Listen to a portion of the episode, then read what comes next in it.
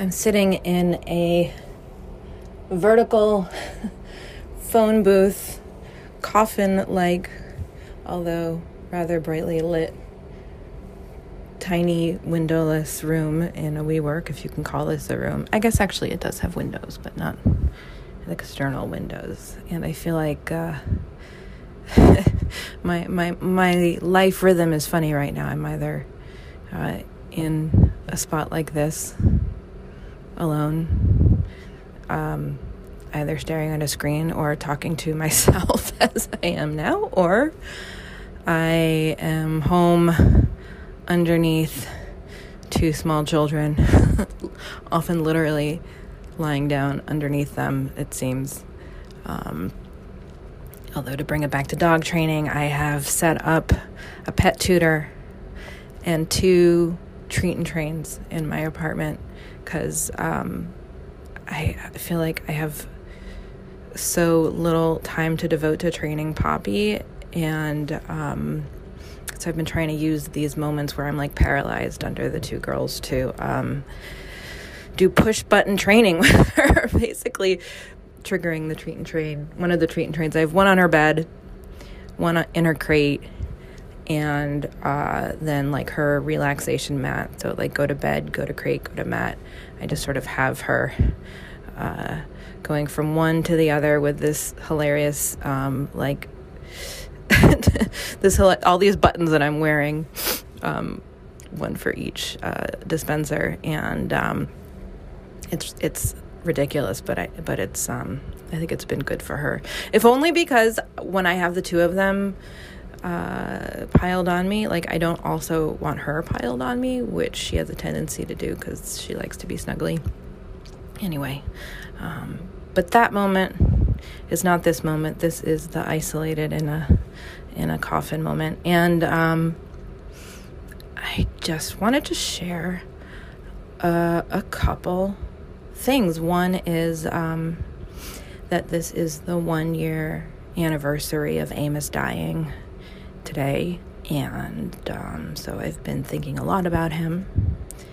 But of course, I think a lot about him every day, and um, and I guess just you know feeling those feelings, and and you know one feeling that comes up a lot is guilt, and I'm saying this because I have to guess that there are plenty of other dog owners uh, that who feel some degree of guilt over their dog's health decline, like it was my fault, or like if, not that it was my fault, but like if maybe if I had brought him in sooner last summer than I did, like we could have caught the ultimately fatal um, tumor that he had. Like he wasn't eating well over the summer, and I feel like I, I was neglectful that I didn't like rush him to the vet right away. But of course, hindsight is twenty twenty and um, I remember expressing this to my friend Dr. Lisa Littman, uh, a vet who I talked to a lot during those last weeks, also to Dr. Andrea too.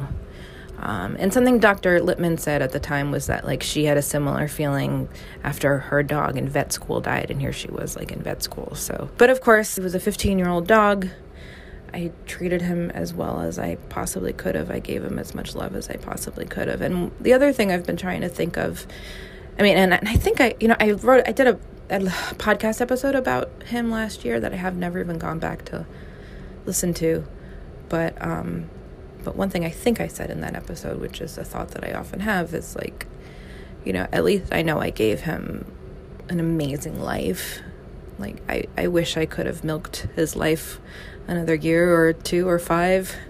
But um, I know that the 15 years he had were great. And um, if I have any regrets about the time we did have together, it's that. Um, uh, I don't know, maybe that I didn't get into dog training a little bit earlier. He was five when I started really learning about training, and I wish that um, I'd had the previous five years to work with him on stuff. Not just because I think it would have been fun for him, but we did do training before that, just sort of informally, and I wasn't as tuned into his his person um, because uh, I think you you get more dialed in on on who the animal is and how they feel about things um, the more training you do.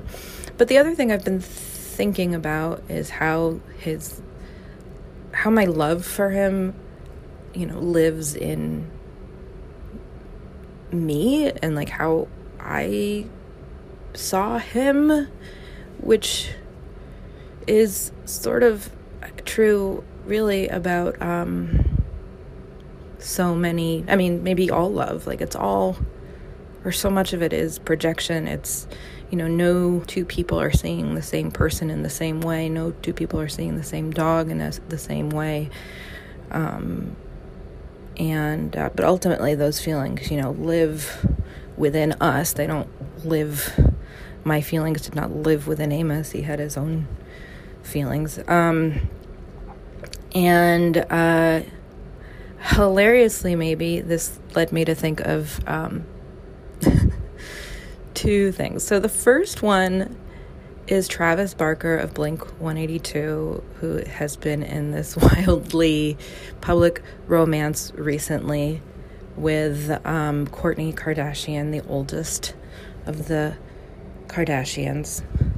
Uh, and um, I've heard called the least interesting to look at. If you can, can't think of anything mean to say about someone, that's something to say. Um, uh, I was never really like that into watching Keeping Up with the Kardashians, but I mean, I guess I'm as um, aware of them as I don't know any other uh, uh, woman my age who watches some amount of TV and looks at some degree of social media. And I don't know if everyone else is like this. I have to think not, but like they come up in my news feed on like Apple News or whatever all the time and i'm probably just feeding it because then i like go and look at whatever they're showing me about the kardashians um, making the algorithm feed me more kardashian news.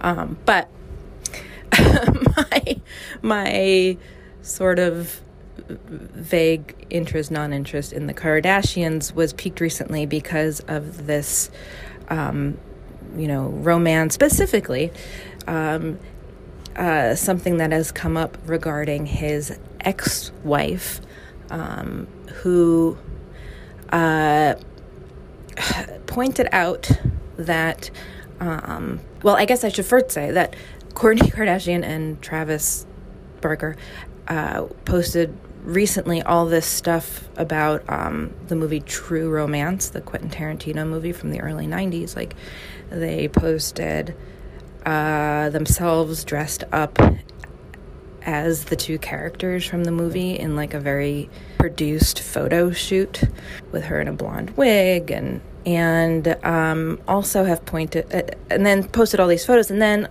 she also posted like quotes from the movie like there's this quote about like you're so cool um, sort of like they say you're so cool instead of like i'm in love with you or i love you. And um, i mean like if if this i mean like I, I i don't know. I mean even if she weren't a celebrity like okay i guess you're into this movie with your boyfriend or fiance or whatever and like you're sharing your your newfound joint obsession with this 1990s movie.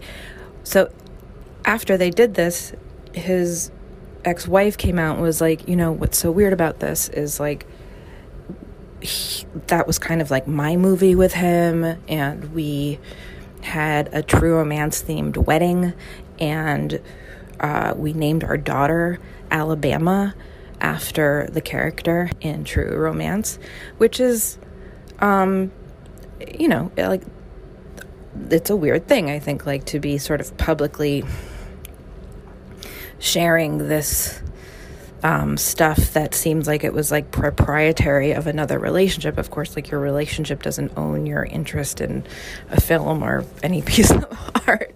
And uh, I thought, you know, I think this kind of thing probably happens a lot, just like in less public arenas where someone has like a favorite movie or a favorite, you know, thing and they bring it into a relationship more than in just one relationship because um, you know you you bring the things you love and maybe the other person loves it too.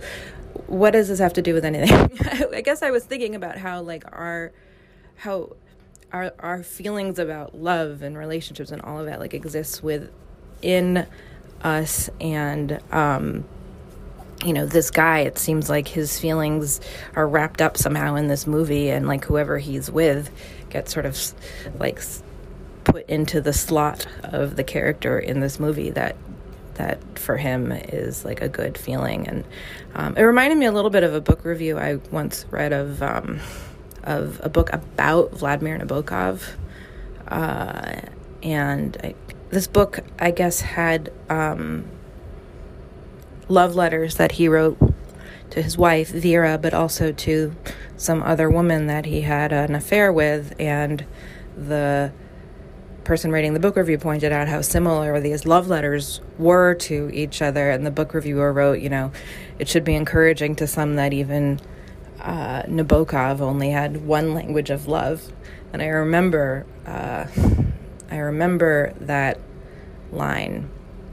Anyway, so that's what the whole Travis Barker, Kourtney Kardashian thing made me think of uh, in terms of love. And as I thought about it, I thought about um, my dog, Amos, and how my love for him, um, you know, is still inside of me. And um, he's not around, but I can still feel those feelings. And, um, and it made me think my dad, who um, I remember um, a year or so before he died, when he had a health scare, he said to me something like, "You know, well, I'm I'm inside of you," and um,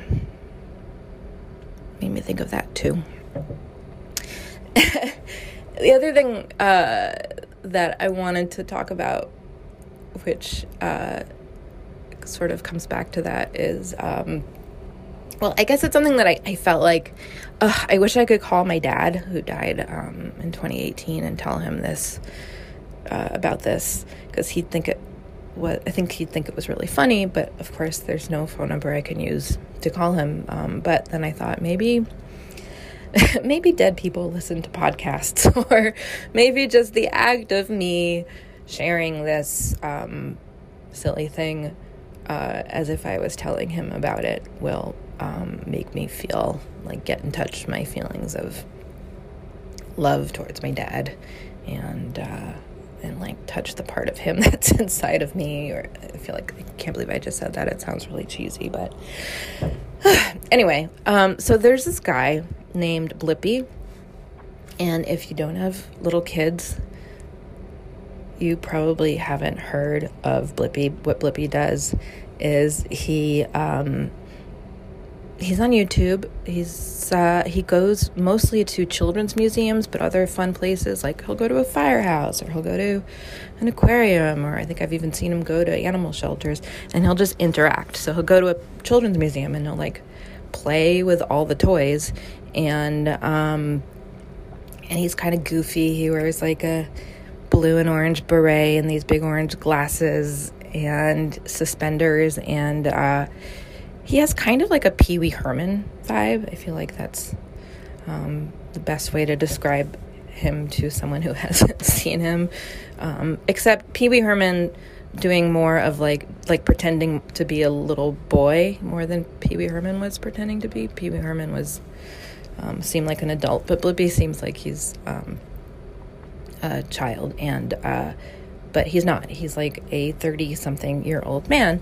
And after watching uh, many hours of Blippi with uh, Magnolia, I uh, I wanted to figure out who this dude was like because it's just it's he's not like with a network or anything it's just like his own youtube channel that like clearly is doing really really really really well and like god bless him for like figuring out this niche that is so um, this niche, interesting thing to do that uh, clearly is captivating, captivating to um, tiny kids.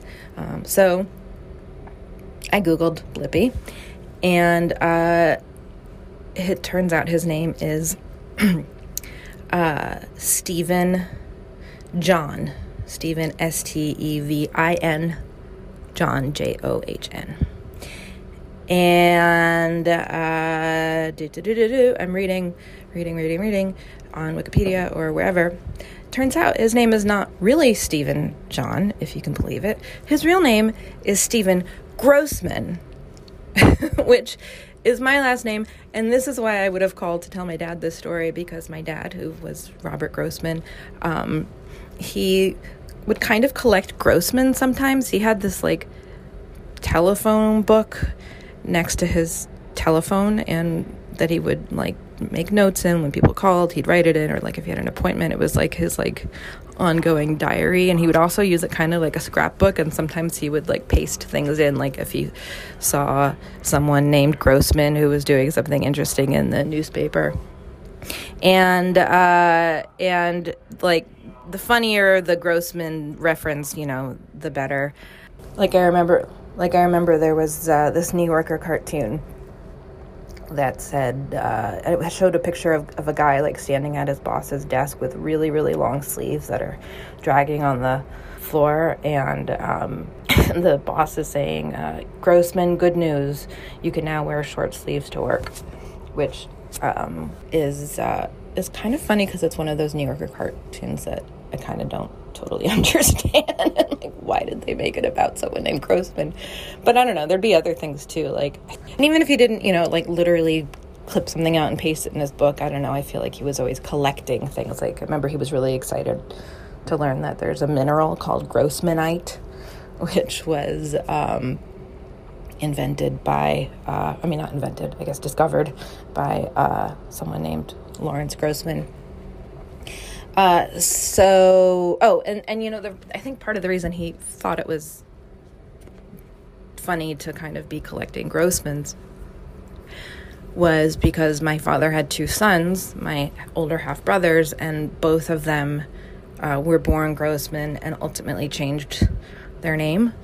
Uh, one took um, his middle name because he was going into acting, and um, I guess Grossman sound. I don't know if it just wasn't euphonious, like, and it's not nice to have the word gross in your name, or if it had to do with it being like a name that sounded Jewish, um, which uh, I remember my dad being like, you know, it's good to be a Jew in Hollywood. Um, you know, signal that to people. Use your by your last name, but um, I don't know. For whatever reason, he changed his name when he went into the theater, and uh, the other brother. Um, who lived in Paris for a few years in his 20s, changed his last name to uh, Rimbaud, like the French poet Rimbaud, R I M B A U D, which um, mm, people have a hard time pronouncing. Anyway, he that was also for his like performing career, although I, he did give that name to his children as well. And I think the whole thing kind of bothered my dad, who was like, hey, you know, this is the family name. Why isn't it good enough for all of you? So, the story of this um, uh, super successful guy, Blippi, on YouTube, who has the last name Grossman, I think my dad would have found really funny, uh, who then, you know, took the name John, which I'm guessing was his middle name, Stevin John. Um, and um, the punchline of, of the Blippi tale, which is, you know, reading further, further down on this. Uh, Wikipedia page. Apparently, before Blippi had this very successful YouTube career playing in children's museums, he uh, was best known on the internet by the name Steezy Grossman. And Steezy Grossman's thing was uh, taking videos and posting videos of himself uh, shitting on his friends, literally pooping on his friends, and I guess doing it to music. Uh, the Harlem Shake, most famously. So I think my dad would have just, um, I think he just died laughing. I wish I could hear him laughing about um, what I learned about Blippi. And then just to, to bring it a little bit back around to talking about learning, if not dog training, and something uh, I've learned about learning through dog training. Um, so Blippi, uh, I I looked up. I guess I looked him up. Um,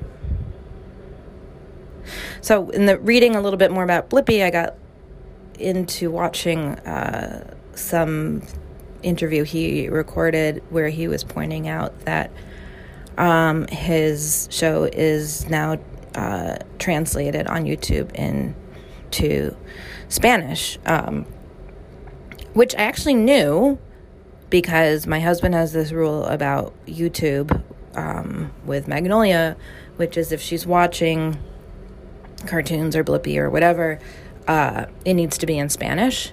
Uh, because her babysitter talks to her in Spanish, and he feels like he just wants her to be exposed to Spanish as much as possible um, to like, you know, work out that part of her brain. And she already, uh, you know, understands Spanish pretty fluently. Um, she says many words in Spanish. Um, her, I mean, she English is her main language, but um, and uh, so I've watched actually Blippi in Spanish. I've watched a lot of Peppa Pig in Spanish, and um, and uh, so anyway, I knew that his thing was in Spanish, and w- when he was talking in this interview, he they were like, "Well, are you the doing it in Spanish, or is it like overdubbed?"